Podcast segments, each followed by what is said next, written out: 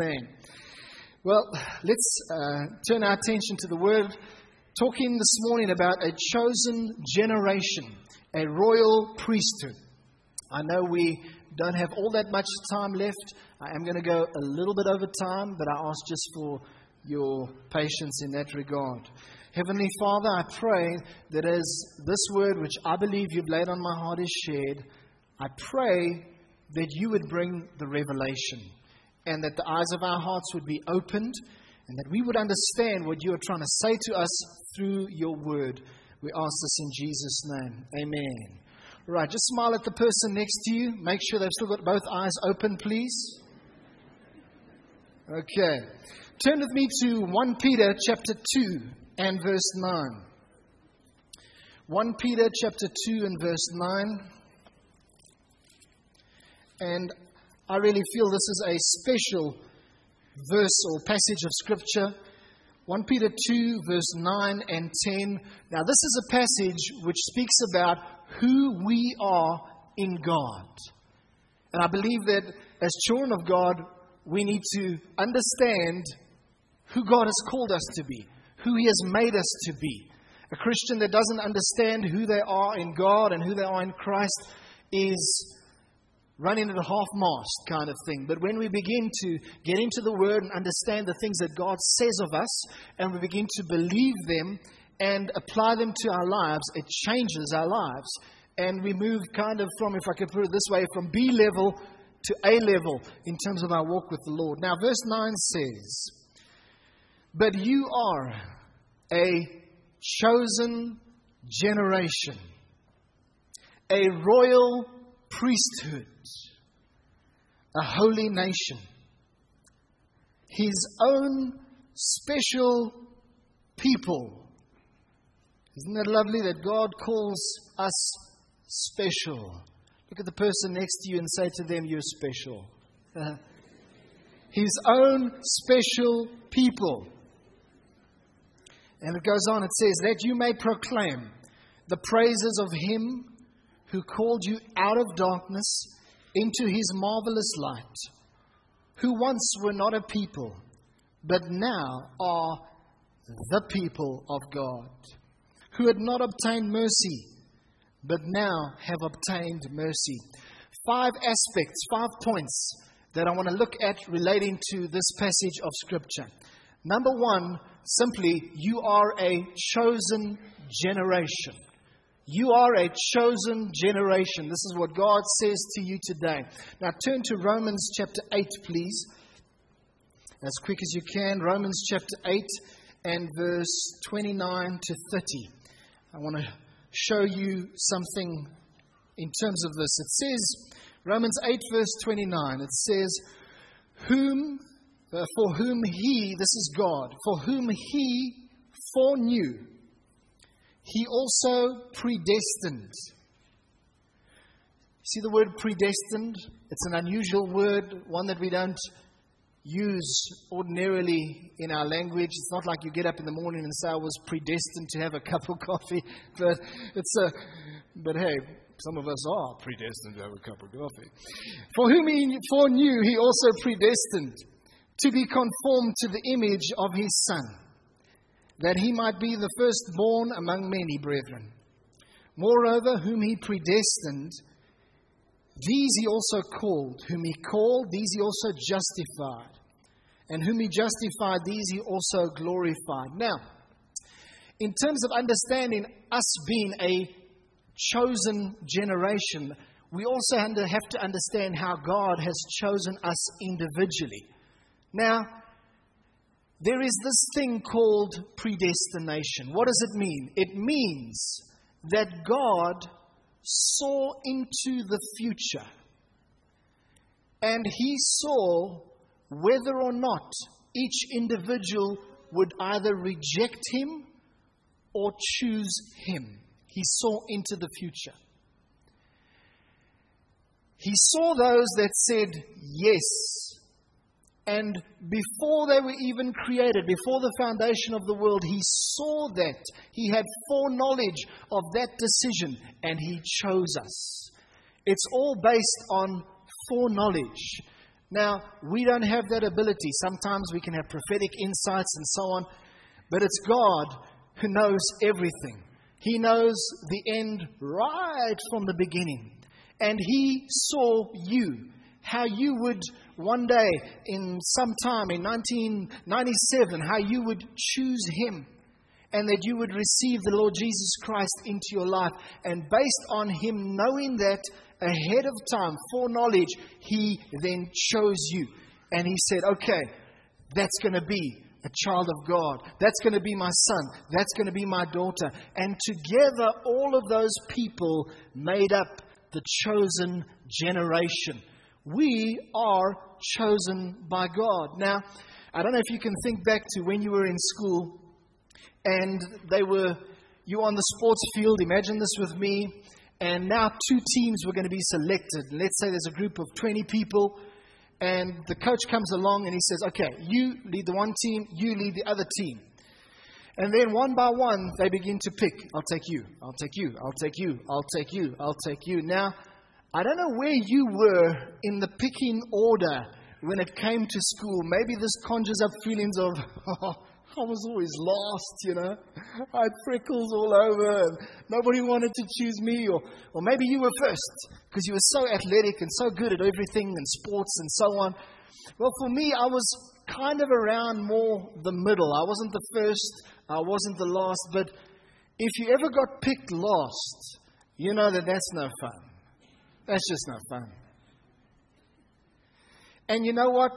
It's so much nicer to be picked first. It's a privilege to be chosen first. You see, and that's what Jesus did. He chose you and me first, together with all the other believers that would say yes to Jesus Christ. He chose us all first together, and there are no second choices when it comes to God. He chose us first together, knowing that we would choose Him. And He said, This is my people. This is my chosen generation. You are a chosen generation, chosen by God. Would you agree with me that that is a privilege? We are chosen by God. Secondly, you are a royal priesthood, is what 1 Peter says. Now, royalty. Let's look at this for a moment. It speaks of royalty. You see, I, I take it like this if Jesus is the king, and you and I are his children, then that makes us king's kids. Now, in terms of this aspect of royalty, I'm not trying to be funny and, and make it out something that it's not. But actually, the Bible is saying this. The Bible is saying that you and I are a royal priesthood. The Bible is actually referring to us in association with our relationship with God, who is the King, and therefore, in our lives, there is a very real aspect of royalty in God's sight. You don't have to talk like the Queen. But I tell you what, God has placed royalty upon your life.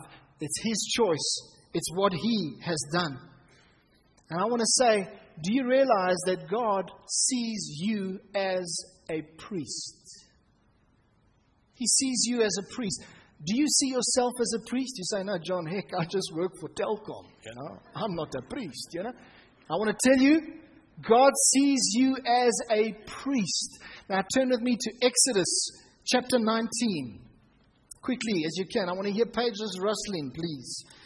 Exodus chapter 19 and verse 5 and 6.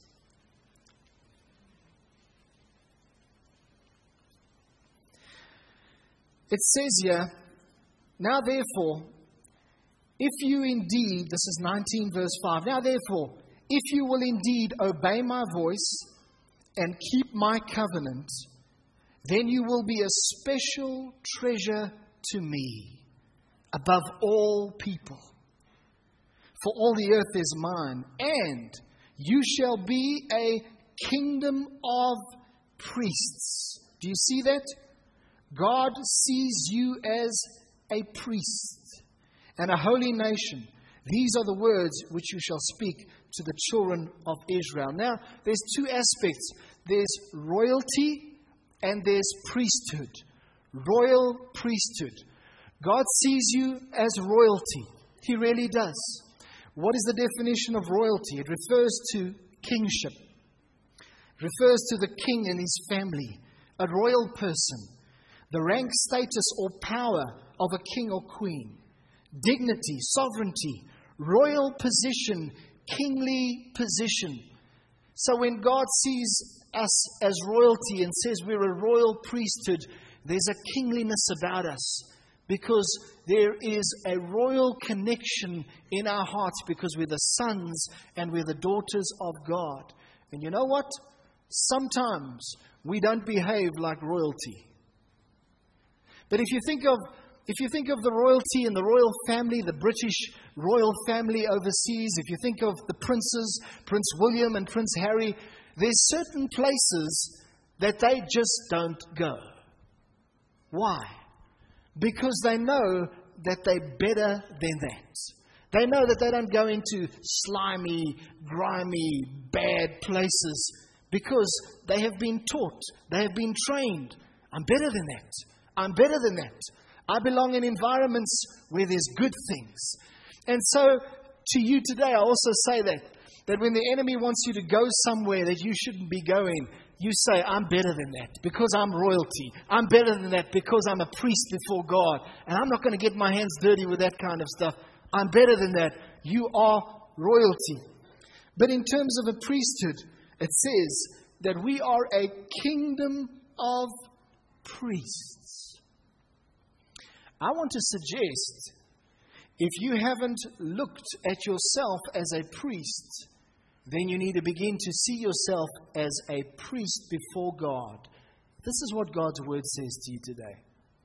God sees you as a priest. Now, many years ago, the, the church came up with an idea. They called it clergy and laity. The clergy would minister, they would preach, they would care for the people, and so on. The laity, you know what they would do? they would just pay the priest to do the work, and they would sit in the chairs on a Sunday. This was the concept. But you know what? It's not a concept that God wanted. It's not a concept that we see in the New Testament.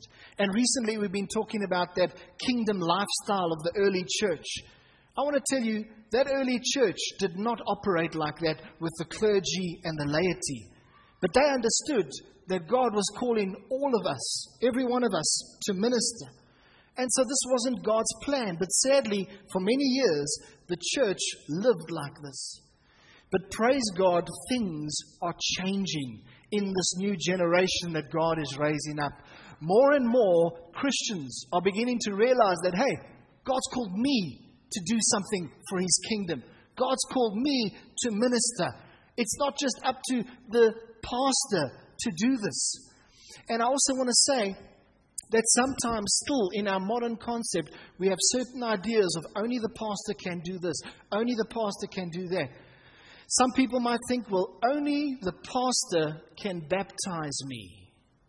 Is that biblical? Come on, some of you actually struggling with that just a little bit, if, I, if you're honest. You know what? Any believer in Jesus Christ can baptize somebody who's coming into faith in Jesus Christ. Oh. Sometimes I've been called upon to go to a house, a newly acquired house of a person, to go and gooi daai geeste uit. You know what I mean? Want pastoor, jy verstaan nie, daar was staakse mense hierso voor ons, jy weet? Allerhande goggos en boeddhas op hier, you know? And and then you have to go to this house and you have to pray and you know, drive out any evil spirits and pray with the people and so on. It might sound funny, but, but you know what? You can cleanse your own house. Thank you very much. You can cleanse your own house. Now, as the pastors, we're happy to come and be a blessing to you in that regard. But only if it's just to come and support you in doing that. Not it's because, okay, you stand back and you watch while we do it. And you watch stuff flying out the windows. And is he really a ghostbuster kind of thing? I tell you, God wants the ministry to be in the hands of every believer in Jesus Christ.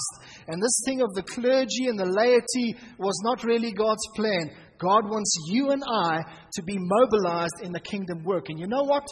I believe the greatest mobilization of the kingdom of God, the greatest end time impact of the kingdom of God will be when every believer on the face of the planet begins to act like a minister unto God, begins to act like a priest unto God. And the results will be incredible if we're not just leaving it up to my life group leader, my pastor, my shepherd, things like that. I want to tell you, sir, ma'am, you're a minister unto God. And in Hebrew, uh, Ephesians 4, I'll just read it, verse 11 and 12, it says, And he gave some to be apostles, prophets, evangelists, pastors, and teachers for the equipping of the saints for the work of the ministry. So, the pastor's job is to equip and train people for the work of the ministry. God has called you to be in the work of the ministry. And so, a job of a pastor is to prepare people to do ministry. And we are living in the age of the priesthood of all believers. My dad used to say, a lot of the time, he used to say, We're all in the ministry. Won't you say that with me? We're all in the ministry. Stop looking to some spiritual hierarchy, you know, to do spiritual things all the time. It needs to be a case of you understand that when God looks at you, He says, This is a kingdom of priests. God looks at this auditorium today and He's given us power and authority. We can cast out demons. We can baptize people. We can pray for the baptism of the Holy Spirit. You can do spiritual warfare even if your pastor ain't present. Say amen, would you? Number three, we are, sorry, you are a holy nation. God has given you the capacity to live a holy life. In 1 Peter 1, verse 15, it says, But he who called you is holy. You also be holy in all your conduct, because it is written, Be holy as I am holy. It would be unfair of God to expect of us something that we couldn't do, something that we were incapable of. But we are capable. God says, Be holy as I am holy. And with that, He has given us the capacity, by the power of the Holy Spirit, to overcome the world. You have the capacity to live a holy life. Don't believe when the devil tries to trap you, t- t- touch you on the shoulder and say you just bad. Don't believe that. Don't believe it when he tries to belittle you. Realize that God has given you the capacity to be holy. And the verse that we were reading just now says that God has called us out of darkness into his marvelous light. Why is God's light marvelous? Well, I'd like to say it's marvelous because it's so pure, it's so beautiful, it's so true, it's so right. But eh, as a comparison, maybe it would be like this coming out of darkness into light would be like living in a dungeon from birth until you're an adult. In a dungeon where there was no windows and where it was dark and depressing. And then one day, as an adult, you get set free from that dungeon at noon when the sun is shining bright on a beautiful sunny day. That's how it is coming into God's marvelous light. God has called us out of darkness into his marvelous light. Ephesians 5, verse 8 says, For once you were full of darkness, but now you have light from the Lord. So, live as people of the light. For this light within you produces only what is good and true and right. Carefully determine what pleases the Lord. Take no part in worthless deeds of evil and darkness. Instead, expose them. God's called us into the light. God's called us to live as holy people. What does it mean? It means set apart. It means that we live differently to the way the world lives. It means that when you're in an environment where bribes are paid, that you are set apart, that you do things differently. It means when there is a, an environment of corruption, that you don't operate like that. It means that you are set apart. You do things differently. God says you are a holy nation. Number four, you are God's own special people. Now, there is a scripture verse that we often use around the time of praying for a nation, and it's Second Chronicles 7, verse 14, which says, If my people who are called by my name will humble themselves and pray, seek my face, turn from their wicked ways, then will I hear from heaven, forgive their sins, and heal their land. Now, there's a little thing I'd like to highlight in that verse. It says, If my people who are called by my name. You know what? We are so special as children of God that we get to carry the name of God. We are called by His name. Do you know what? There's no other people group on the face of the earth that have the privilege of being called by the name of the Lord Jesus. There's no other people group that have that privilege. You and I are called by His name. And you know, oftentimes we, we base our sense of value on our accomplishments. We base our sense of value on our success, our education, our connectedness in social status. But actually, our value should come from being called by His name. Our value should come from being called a child of the Most High God. Whether you have a whole lot of education or whether you have very little education, that's not where your value comes from. God says you're a special people because you are called by His name, because you're His son and daughter. And so don't feel inferior because other people have other things of social ranking and status and so on. Just realize that you are God's own special person just because He says so, because He's declared it, because we are called by His name, and our value comes from that. The scripture in 1 Peter 2 says, Once we were not a people. What does that mean? It means a lack of identity. But now it says, it says, that we are now the people of God.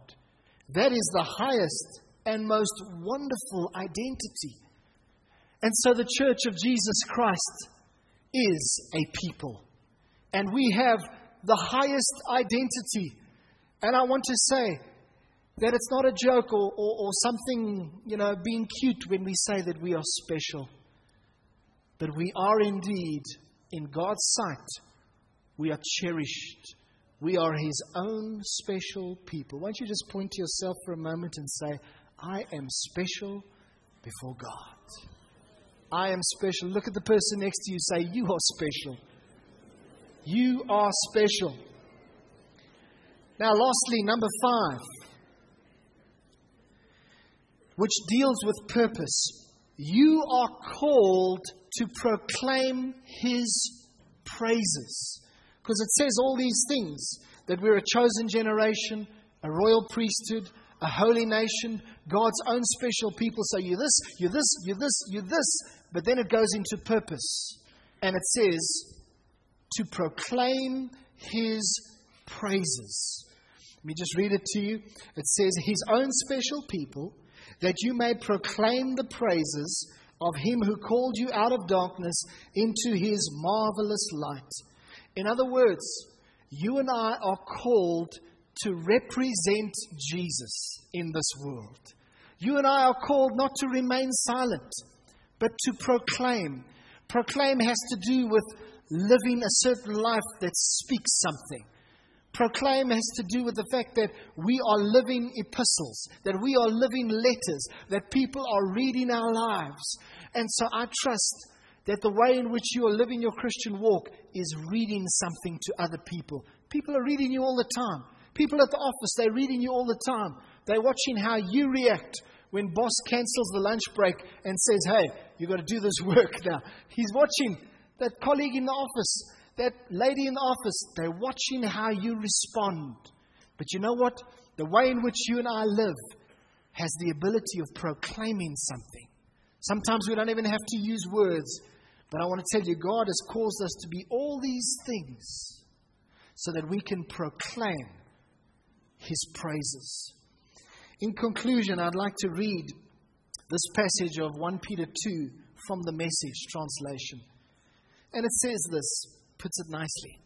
It says, But you are the ones chosen by God, chosen for the high calling of priestly work, chosen to be a holy people, God's instruments to do His work and speak out for Him, to tell others of the night and day difference He made for you from nothing to something, from rejected to accepted. Won't you stand, please, as we pray? Please don't leave at this point, except if you're part of the hospitality team. Just take the hand of the person next to you, would you? Lord Jesus Christ, as your sons, as your daughters, we just want to say thank you to you today for how privileged we are.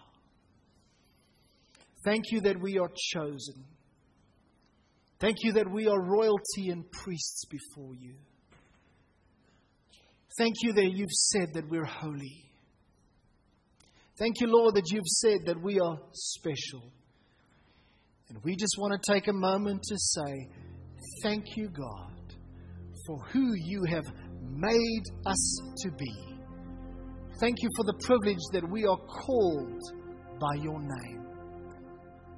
Lord, I thank you that with that comes the grace to live in a way that is honoring to you. Lord, our heart's desire is to live an honorable life. I pray that as we go out into this week ahead, that we would live for the honor of your name. That we would live, I want to say that again, for the honor of your name. For the honor of your name. And that our lives would be like a wonderful sacrifice to you, declaring your praises.